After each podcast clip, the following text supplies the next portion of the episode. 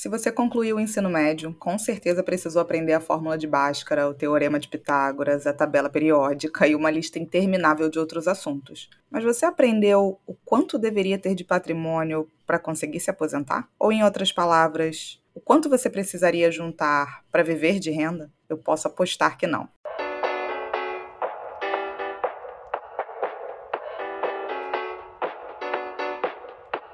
Falar sobre dinheiro é muito mais sobre as nossas escolhas do que sobre matemática. Talvez você deva falar sobre dinheiro, um podcast para quem quer alcançar a independência financeira, feito por uma carioca que já chegou lá e uma paulistana que está no caminho. Eu sou a Vitória Giroto. E eu sou a Carol Frigério. Aqui, falar de dinheiro não é tabu e a gente ama. Bora? Afinal, quanto que eu preciso juntar para viver de renda? Responder essa pergunta pode ser algo extremamente complexo, afinal o futuro é incerto.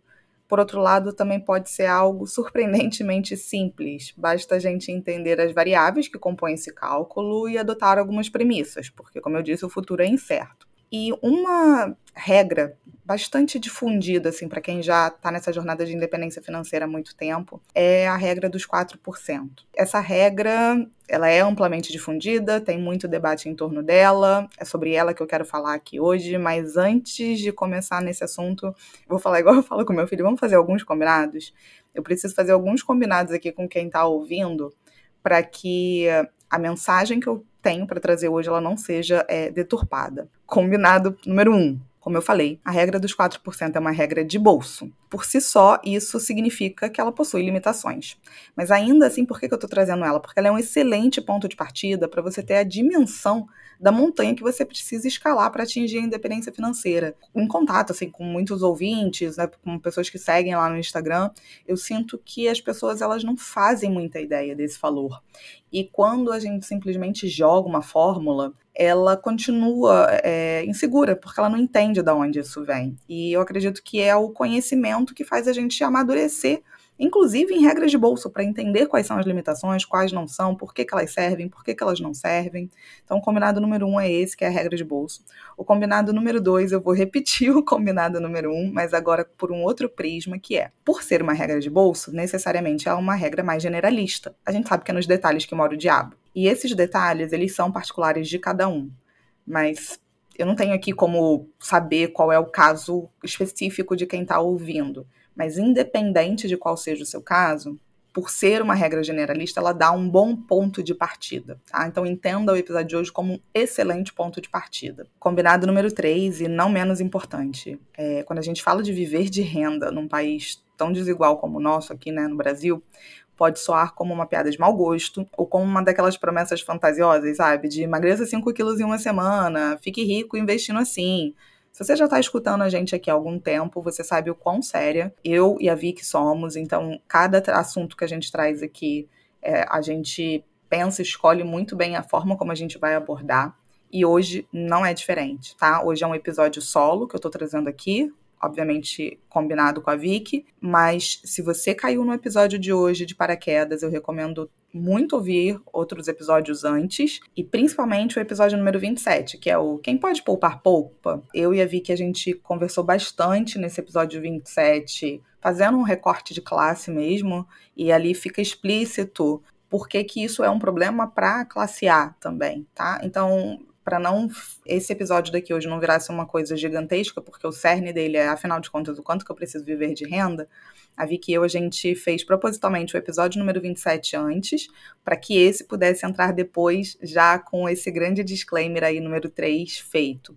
E se você não ouviu, não, não ache que a gente ali está falando é, explicando por que, a gente é um país desigual ou não. Não é esse o ponto ali, não, tá? O ponto ali a gente está tentando dar um chacoalhão grande na classe A mesmo, que acha que tá com tudo resolvido e não tá. Então, por favor, é um episódio bem complementar ao episódio de hoje. Inclusive, aqui falando um pouco dos bastidores, é a segunda vez que eu tô gravando esse episódio de hoje. Eu já tinha gravado ele há uns três meses, eu acho, mais ou menos, assim que a gente começou a fazer alguns episódios solo e eu não fiquei satisfeita, eu acho, com o resultado de lançar ele antes de ter lançado outros episódios antes. E aí eu vi que eu, a gente conversou bastante e acho que agora tá na hora, é, digamos assim. Bom, Combinados feitos, vamos entrar então no cerne da questão de hoje. Para começo de conversa, quando a gente fala em do quanto que eu preciso acumular para viver de renda, a gente automaticamente é levado a pensar em quanto que eu preciso de dinheiro, né? E o quanto que eu vou investir, aonde que eu vou investir, quanto que vai render. Automaticamente o nosso cérebro ele leva para essa área. Mas agora a gente já vai dar uma pausa. Não é para aí que o nosso cérebro tem que ir quando a gente precisa é, responder essa pergunta, tá? Antes de mais nada, você precisa saber quanto custa ser você. Vou repetir. Antes de mais nada, você precisa saber o quanto custa ser você. Entender o quanto você precisa acumular passa por saber o quanto custa ser você, tá? Isso pode parecer óbvio, mas não é para muita gente. Muita gente está, ah, são quantos milhões que eu preciso? E esquece da pergunta principal, que é o quanto custa ser você. E não, não basta saber quanto que você gasta por mês. A gente já falou sobre isso também em outros episódios. Aqui é preciso entender quanto custa ser você ao longo de um ano inteiro. Porque muitos dos nossos custos, eles são esporádicos. Tipo férias, é, alguma coisa eventualmente escolar, matrícula de escola, sei lá. Cada um tem o seu exemplo, tá? E o custo é sim uma das variáveis mais importantes e a base de tudo, porque vai ter influência direta, não é indireta, é direta no quanto que você vai precisar acumular. Então, é, vale esse alerta, né? Se você, por acaso, hoje fala assim, ah, mas eu já sei isso, eu custo tanto. Claramente, se você, sei lá, tem 20 anos de idade, não tem filho, mora com os pais, sei lá, tô pegando um exemplo aqui mais no extremo de uma pessoa que possa ter um custo de vida muito reduzido circunstancialmente pelas condições que ela tem. É claro que o quanto custa ser você hoje não é uma boa proxy, né? uma boa aproximação para o quanto você vai custar no futuro. Mas nada impede de você estimar o quanto você vai custar no futuro. Né? Inclusive, eu e a que a gente falou isso também no episódio número 27, que de novo, eu já falei aqui, vou, repetir, vale ouvir. É, então, beleza, é o quanto custa ser você ou quanto custa ser você no futuro, caso essa, é, esse lugar que você ocupa hoje seja muito diferente desse lugar do futuro, ou você já queira estimar no futuro. Mas o quanto custa ser você ou quanto custa ser o seu eu do futuro é muito importante. Para facilitar aqui uma conta já inicial, porque eu já vou começar com a conta, tá? Depois explicando de onde ela vem. Vamos facilitar aqui os números. Vamos supor que você tem estimado que precisa de 120 mil no ano, tá? 120 mil no ano 10 mil reais no mês se a gente fosse dividir, mas de novo o que importa é o ano, porque você tem custos extras. Você precisa de 120 mil reais no ano para poder se bancar, digamos assim, tá? E esse é o valor que você vai precisar no futuro também. Então, quanto que você precisaria de patrimônio para poder viver da renda dos seus investimentos? Aqui que vai entrar essa regra dos 4%, que é bem simples para essa parte do cálculo. Vamos lá. Se você tiver uma rentabilidade real, líquida, que, que é rentabilidade real líquida? É aquela acima da inflação, quando vocês ouvirem rentabilidade real, é aquela acima da inflação, e líquida que já está descontada de imposto. Então, se você tiver uma rentabilidade real líquida acima da inflação, já descontada de impostos, de 4% ao ano, vamos supor isso, se você dividir o seu custo de 120 mil por 4%, você terá um resultado de 3 milhões. Então, 120 mil divididos por 4% igual a 3 milhões. Em outras palavras, você também pode ver isso de outra forma. Com 3 milhões, rendendo 4% ao ano acima da inflação, você teria um acréscimo de patrimônio de 120 mil reais por ano. Esse acréscimo, ele viria dessa rentabilidade e ele poderia ser sacado aí ao longo né, de um ano para poder bancar ali o seu custo de vida, que é justamente de 120 mil. Se você achou essa parte um pouco confusa, porque tem muitos números, eu vou repetir ou qualquer coisa você volta aqui um pouquinho. Se o seu custo é de 120 mil, a gente vai adotar uma premissa, uma premissa aqui por enquanto, de 4% ao ano de rentabilidade líquida, você vai precisar de 3 milhões para ter de rendimento os 120 mil que você precisa. Esse acréscimo né, vai ser ali utilizado, essa rentabilidade, para poder te bancar. E esses 4% ele vai render no primeiro ano. Aí no segundo ano a gente vai, por enquanto, entender que ele vai render mais 4%, no terceiro mais 4%. Não vai ser assim que vai ser na vida, mas vamos supor que seja. Não importa se isso vai durar um ano, dois anos ou 150 anos. Se todo ano acontecer a mesma coisa, automaticamente você vai ter um acréscimo de 120 mil, vai usar esses 120 mil e o seu patrimônio continua ali nos 3 milhões, tá? Ele vai estar totalmente protegido e intacto, não importa o tempo que vai durar. Mas aí eu sei que automaticamente ao ouvir isso, a pessoa já se pergunta, mas né, e se eu quiser gastar tudo antes de morrer? Também podemos fazer essa conta, pegando todo, tudo esses 3 milhões e adotando aí uma data de morte, né, um alvo dessa morte, e ver o quanto que esse patrimônio vai sustentar até ele zerar. Isso é possível, eu não vou abordar isso no episódio de hoje. O que eu quero que vocês tenham em mente é o seguinte só. Quanto mais novo você se aposentar, menos isso vai fazer diferença. Eu sei que parece contraintuitivo, mas é. Quanto mais novo você se aposentar, menos vai fazer diferença o quanto que você pode usar do total desse patrimônio. Por quê? Porque o período entre a sua aposentadoria e a sua morte, sei lá, vamos supor, se você se aposentar aos 40, aos 50, aos 60 e a sua morte, se for aos 100 anos, sei lá, ele é um período muito longo onde os juros compostos podem estar rendendo. Ah, não, Carol, mas eu quero, sei lá, trabalhar até os 75, 80 e eu acho que eu vou morrer aos 90, então o período já não é tão grande. Sim, lembra que eu falei que os diabos moram nos detalhes? Eu não vou abordar isso aqui hoje, porque senão seria muita coisa. Vamos voltar então para o nosso exemplo aí de um período de entre a data que você decreta a aposentadoria e pelo menos a data que você estimada de, de expectativa de vida, aí sendo de, de 30 anos ou mais, tá bom? Beleza, vamos continuar. Aqui a gente já abordou até aqui algumas variáveis importantes. Então, primeira delas, custo de vida.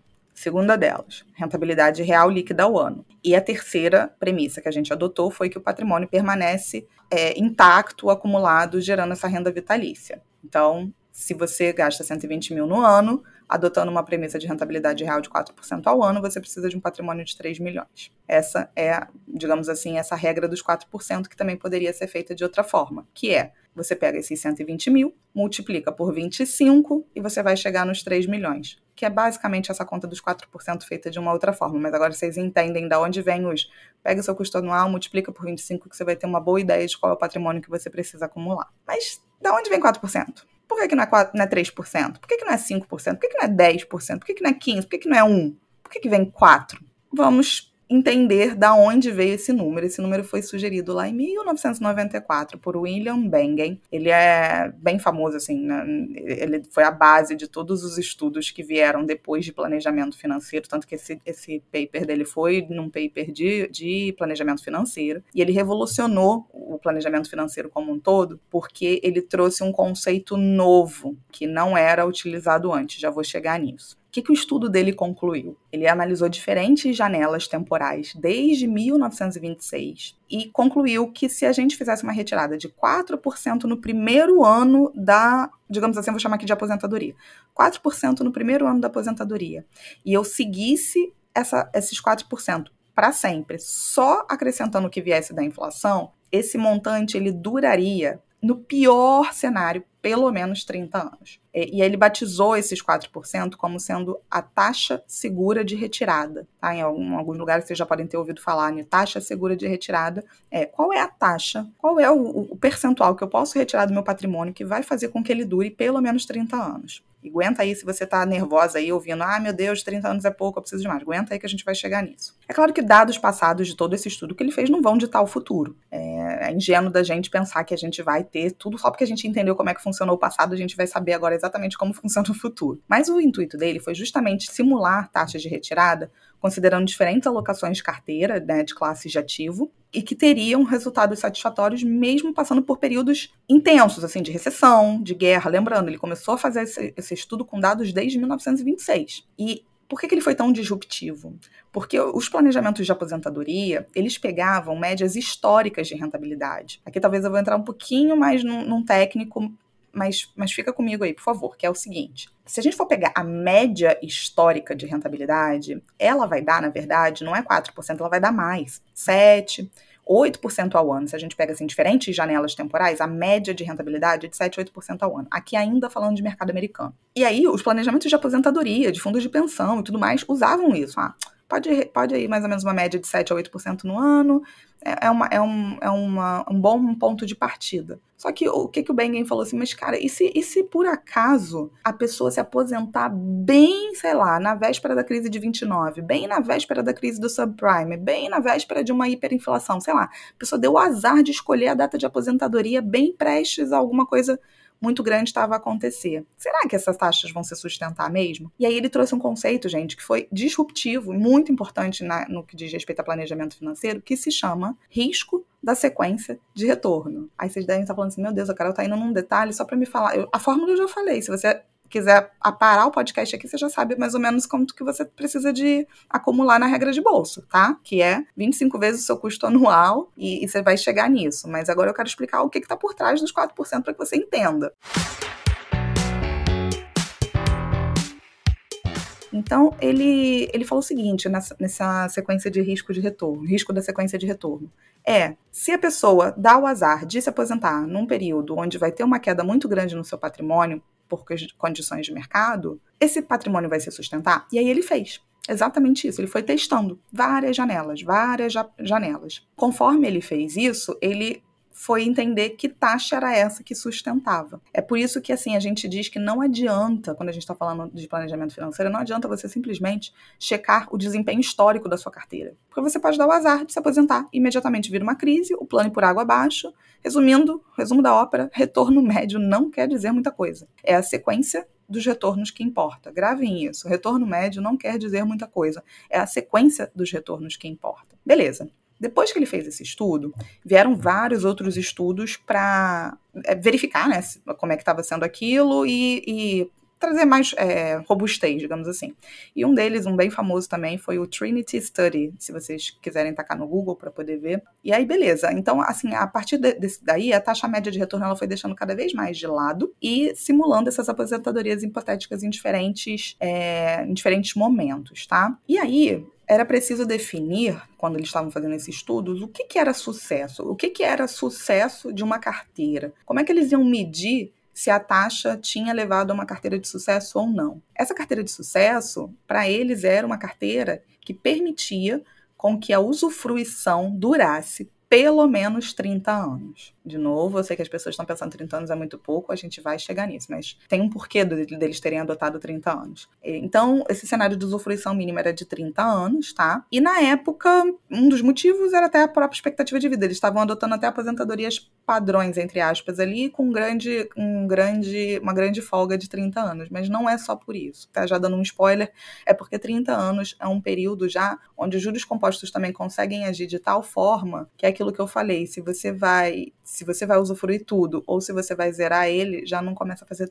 essa diferença absurda, tá? É, mas a gente vai adentrar nisso para não, não confundir. Deixa eu voltar aqui. Então, é, nessa simulação, eles tentaram capturar esses aposentados azarados, sabe? Que começaram as suas aposentadorias bem no início de um período de recessão. Foi tipo um, um teste de sobrevivência. E aí eles concluíram que 4% era a taxa máxima de retirada anual segura. Ao invés dos 7, 8% que o pessoal usava, 4% era uma taxa máxima de retirada segura para poder prever o caos, né? Para poder prever as, as crises que de tempos em tempos aparecem. E como é que era a alocação dessa carteira lá né, nesse estudo dos Estados Unidos. Ela era algo em torno de 50%, né, metade da carteira, ou até chegando a 75% em renda variável. E aí essa taxa de 4% passou a ser muito mais conservadora do que era utilizado.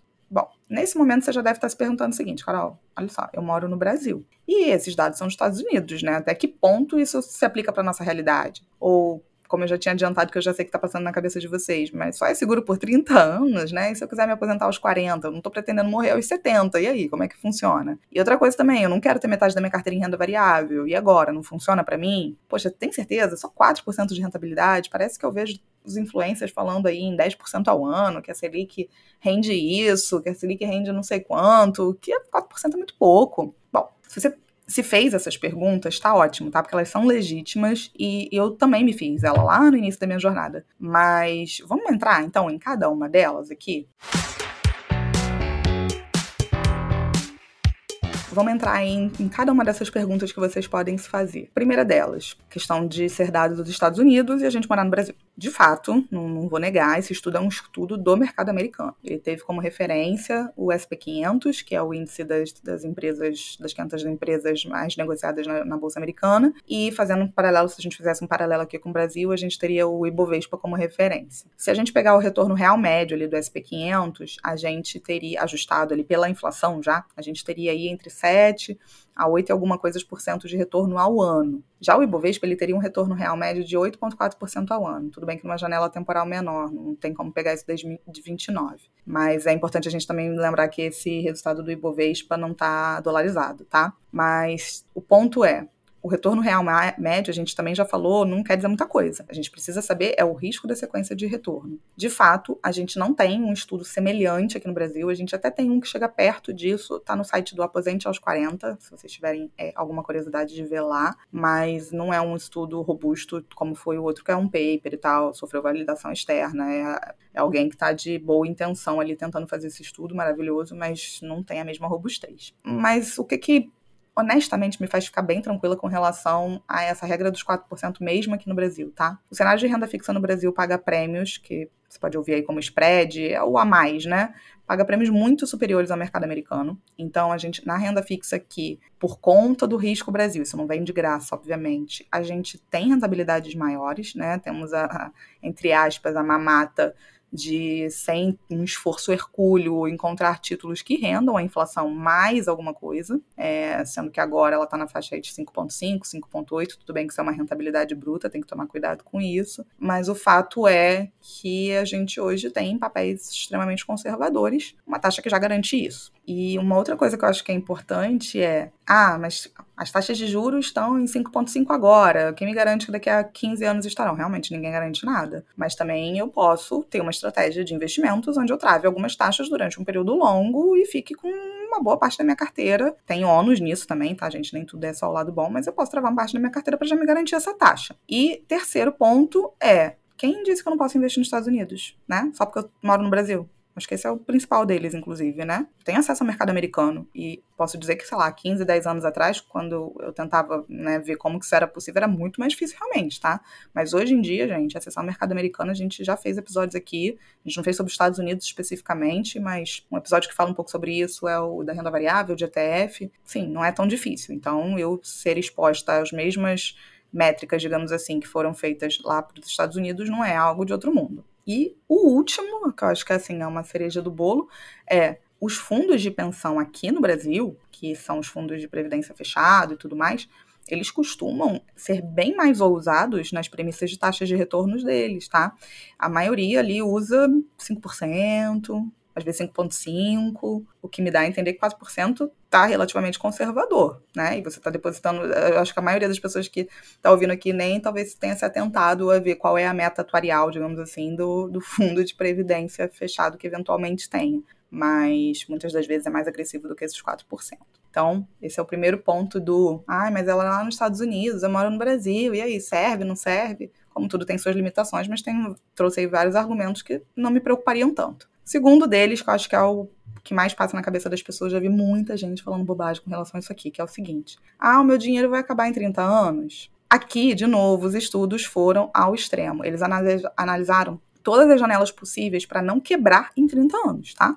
Mas se o objetivo é aposentadoria, independente da idade, a gente quer viver mais de 30 anos, claro. Nesse quesito, gente, quando o período é de 30 anos ou mais, os juros compostos, eles são o melhor amigo para a independência financeira. Pode parecer loucura isso, do tipo, não, mas eu vou me aposentar cedo, então eu tenho muito risco, mais ou menos, porque o fato de você se aposentar cedo, você também tem muito a janela temporal de, dos juros, do patrimônio que você já acumulou atuando a seu favor. Ele é o melhor amigo da independência financeira. Outras palavras, tá? Há pouquíssima diferença entre um período de desacumulação, se ele for de 30 anos ou 80 anos. Vou repetir há pouquíssima diferença entre um período de desacumulação de 30 ou de 80 anos. Podem ir para os simuladores, podem fazer as simulações de vocês que vocês vão ver. Só um parênteses, eu já fiz um texto sobre isso, inclusive o podcast de hoje ele é baseado nesse texto, mas eu estou trazendo um pouco mais de elementos, onde eu racionalizei todos esses argumentos, tá? Vou deixar o link, foi da minha newsletter, é, vou deixar o link aqui embaixo para quem quiser depois rever esses conceitos relendo. Agora, é, voltando ainda para o assunto dos 30 anos, ter um horizonte de retiradas maior envolve mais risco? Envolve, por definição, de qualquer coisa no futuro é incerto, qualquer coisa no futuro tem mais risco. É muito mais fácil prever o que, vai acontecer amanhã, como é que vai ser a rentabilidade do meu portfólio amanhã do que há 30 anos, né? Isso é óbvio. Mas eu preciso encarar a taxa segura de retirada dos 4% como uma base. Lembra lá do nosso combinado do início? Ela é, um, ela é uma base, ela é um ponto de partida para você poder fazendo, fazer as suas simulações sem considerar por que, que eu não considero 10%, por que, que eu não considero 1%. Eu poderia considerar 1%. Ah, eu quero ser muito conservadora. Vamos colocar 1%? Vamos.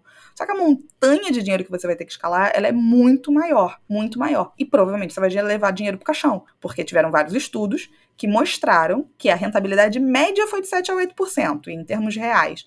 E que se você fosse um azarado, essa rentabilidade cairia para 4%, porque o, o, ano que você começou sua aposentadoria foi um ano de, de, de queda muito grande. Então, de novo, você pode usar 1%? Pode, você pode usar zero. Você pode, inclusive, não ter, ter rentabilidade nenhuma. Seu caminhão de dinheiro vai ter que ser ainda maior, ainda maior. Então, peguem isso, esse assunto aqui de hoje, não como algo escrito em pedra, do tipo assim, ah, atingir esse número, alcancei minha independência financeira. Não. Aí eu posso até fazer uma parte 2 aqui desse episódio de hoje, que é como que quando eu tô chegando lá, digamos assim, eu sei que eu alcancei a independência financeira ou não. Parece meio filosófico isso, porque existem muitas estratégias de usufruição. Isso é um outro tema. Não necessariamente eu preciso sacar da minha rentabilidade, como diz assim a, a essência desse estudo. Eu posso, posso ter outras formas. Mas aqui você já começa a ter uma ideia ideia do montante, do montante que você tem que acumular. E isso é muito útil, é muito poderoso para a gente saber o quão distante a gente está ou não, e se é, um objetivo que eu quero, o que, que eu vou ter que fazer para chegar lá, né? Então, assim, de novo, a regra dos 4% é uma base, tá? É uma, uma regra embasada, não é uma regra tirada né, de qualquer lugar, para você poder fazer essas simulações colocando esse teto de rentabilidade, mas jamais, jamais, jamais olhem para ela como uma bala de prata. Outras coisas aqui, já fui falando que vocês podem utilizar algumas medidas para poder blindar a sua independência financeira. Ai, Carol, mas eu também não não tô me sentindo tão segura com essa regra. Claro, você só vai se sentir segura quanto mais você conhecer. Aquilo que você é desconhecido para você sempre vai trazer medo. Então, né, entendam, investir em conhecimento é importante. Agora, outras coisas aqui em termos práticos. Você pode ter uma gordura no cálculo do quanto que você precisa. Ah, então não vou colocar 4, vou colocar 3,5, sei lá, alguma coisa parecida com isso. Eu posso ter uma espécie de, entre aspas, reserva de emergência da aposentadoria, que é, se der ruim nos primeiros anos, coloquei ali minha aposentadoria para final de 2019, início de 2020 veio a pandemia, deu uma crise no caso da pandemia, até que ela se recuperou muito rápido, mas sei lá, durou alguns anos. Eu posso ter ali, sei lá, um, dois, três anos de reserva para caso eu decrete aposentadoria e tenha um período de queda muito grande, né? Que não estaria contabilizado dentro desse número. Eu posso, inclusive, flexibilizar tá? Mas aí a gente já requer um grau de, de, de conhecimento maior, mas flexibilizar minha, essa minha taxa segura de retirada.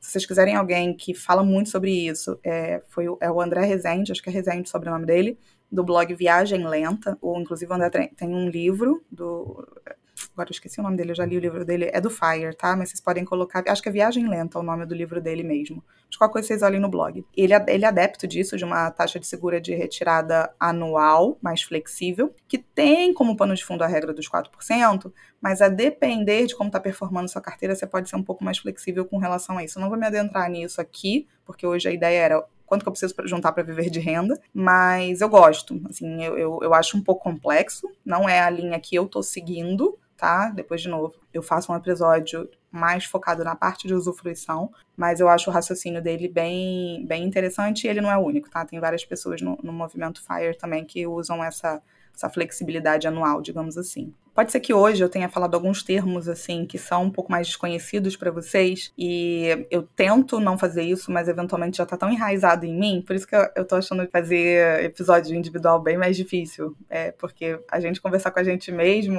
é diferente, né, da gente estar tá conversando com outra pessoa, trocando uma ideia e tal. Mas enfim, tem alguns livros é, do movimento Fire, escritos por pessoas do movimento Fire, na verdade lá fora tem trocentos livros que hum, vale a pena, de repente quem quiser entrar um pouco mais em palavras palavreados, em terminologias. Tem um que tem bastante da filosofia também, que é Quit Like a Millionaire, os autores Christy Shan e Bryce Long, ah, eu não sei como é que pronuncia, gente, mas é Quit Like a Millionaire, eu acho que não tem em português. E um outro Work Less, Live More, também não sei se tem em português, desculpa, mas são, são, são bem interessantes e, ainda que apresentem variações, eles também se baseiam na regra dos 4%. Tem um podcast chamado Choose FI, Choose FI, também em inglês. Lá tem um milhão de episódios, assim, são muitos episódios, isso só é o chato, porque como eles já fazem episódios desde 2017, já é um arsenal meio complicado para quando você tá entrando. Mas recomendo, tem vários episódios muito legais, tem trocentos ali também que falam sobre a regra dos 4%. Agora, para fechar e trazer de novo, vocês viram, eu comecei o episódio já falando a conta, 25 vezes seu custo anual, tá? Isso dá 4% de, de retorno ao ano, mas passei por isso tudo aqui para vocês entenderem de onde vem e reforçando o que o criador da regra dos 4% sempre ressaltava. Esta é uma referência para os piores cenários. Piores cenários. Para quem se aposentou justamente em 1968, por exemplo, e encarou 14 anos de bear market, que é quando a bolsa americana está caindo, caindo, caindo, caindo, a inflação também estava subindo. Enfim, essa pessoa que encarou 14 anos, né, um ano, 14 anos de pauleira, ela teria sobrevivido com uma retirada de 4%, considerando essas premissas utilizadas no, nos estudos. Então, é para um cenário já de estresse, sabe? A gente tem que tomar cuidado, às vezes a gente vai colocando conservadorismo acima de conservadorismo, acima de conservadorismo, e eu sou uma dessas pessoas, e isso não é atingir o ponto ótimo, sabe? Se você vai colocando conservadorismo acima de conservadorismo, acima de conservadorismo, acima de conservadorismo, daqui a pouco a gente está indo para um outro extremo de um acúmulo exagerado para aquilo que a gente precisa. Também outro tema aí que, é, que dá para falar bastante, inclusive tem um livro bem legal sobre isso também, que é o Die With Zero, mas o ponto central aqui é qual é o tamanho dessa montanha?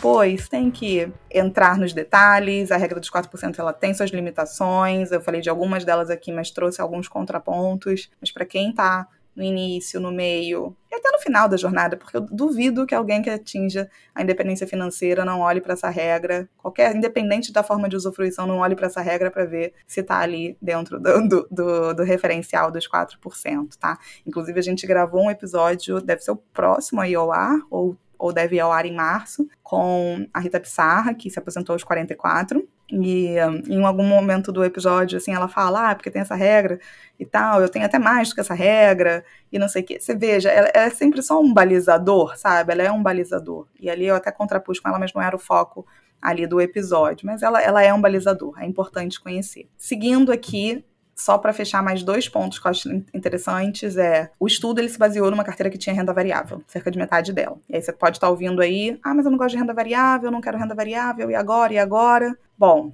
é, já falei antes, eu acho que renda variável é bem-vinda em qualquer carteira, eu diria, desde que a pessoa tenha estômago para isso, senão não é, é melhor não ter do que ter para ficar passando mal, né?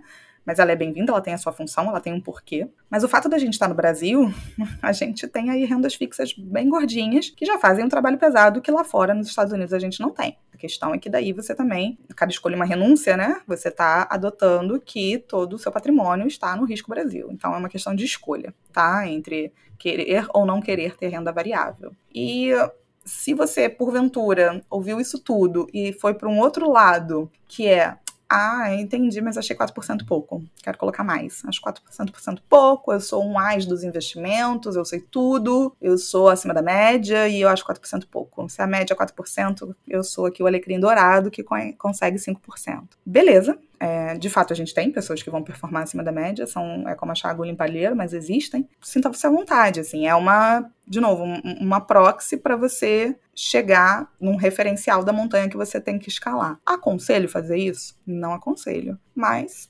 tranquilo. Agora só fica ligado, se você é uma pessoa que está no início ou no meio dos, do seu rumo aí nos investimentos, com certeza, se você já não se deparou, você vai se deparar com cantos da sereia e promessas de rentabilidade de 1% ao, ao mês, e comparando ainda com a Selic, que é a taxa mais tranquila e de fato é, só que todas essas análises não estão considerando a inflação. Então, muito cuidado, gente. 4% ao ano acima da inflação não é pouco. Não é pouco, sabe? Não é nenhum cenário de outro mundo que você né, para você performar, mas não é algo que vem investindo no Tesouro Selic, como muita gente fala, não é, porque ele precisa durar para a inflação. Tudo isso que a gente falou aqui já é considerando a inflação embutida, tá bom?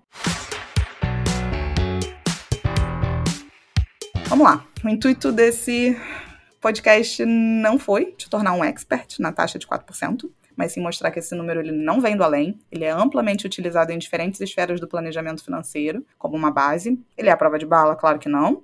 Nada no, universo dos investimentos é, desconfie se alguém te falar que é. Mas adicionando ali algumas margens de segurança, tendo domínio das suas finanças, é plenamente possível ter uma independência financeira sólida e longeva. Algo tão importante no mundo atual, onde os sistemas previdenciários públicos são uma bomba relógio. Se você investe em previdência e acha que é isso que também está, sei lá, satisfazendo a sua aposentadoria, você viu que em momento nenhum eu falei aqui de previdência privada. Gente, previdência privada é um veículo. Tudo depende do quanto você está colocando nela e do quanto que ela está rendendo. Então, muito cuidado quando vocês associarem que, ah, já invisto em previdência privada, minha aposentadoria tá tranquila. Sério, será? Como é que tá a rentabilidade dessa previdência? E o que você tá colocando é o suficiente? Sim, essas são as duas perguntas básicas para início de conversa. Nem entrei no mérito do existe algum lugar melhor do que esse essa previdência privada, eventualmente, para o meu dinheiro.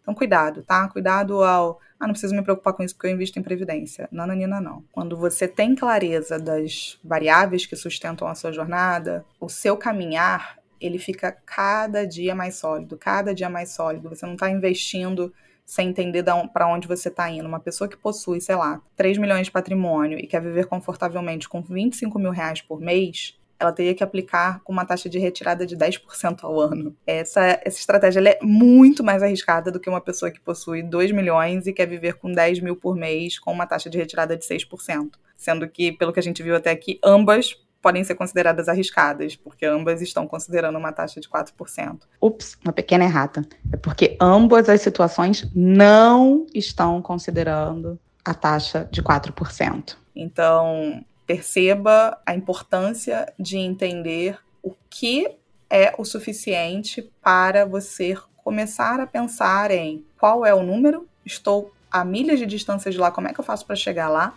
Estou chegando lá, eu tenho conhecimento suficiente para usufruir disso aqui, ou, hum, já cheguei lá, mas eu nem sei como é que se usufrui. São estágios diferentes, tá? Não tenha pressa para você alcançar a independência financeira, mas também não negligencie o seu futuro. Aproveite essa jornada e use o tempo ao seu favor, não só para investir, mas também para aprimorar seu conhecimento, tá bom? Sei que o episódio de hoje foi um pouquinho mais denso, é muito difícil fazer isso sozinha, ainda mais quando tem um episódio que tem que trazer alguns conceitos mais técnicos, mas espero que tenha ajudado. De novo, Convido vocês a verem a newsletter. Ali tem basicamente o que a gente falou aqui num formato um pouquinho mais resumido, mas que pode ajudar a fixar os conceitos. Tá? Um beijo e até a próxima.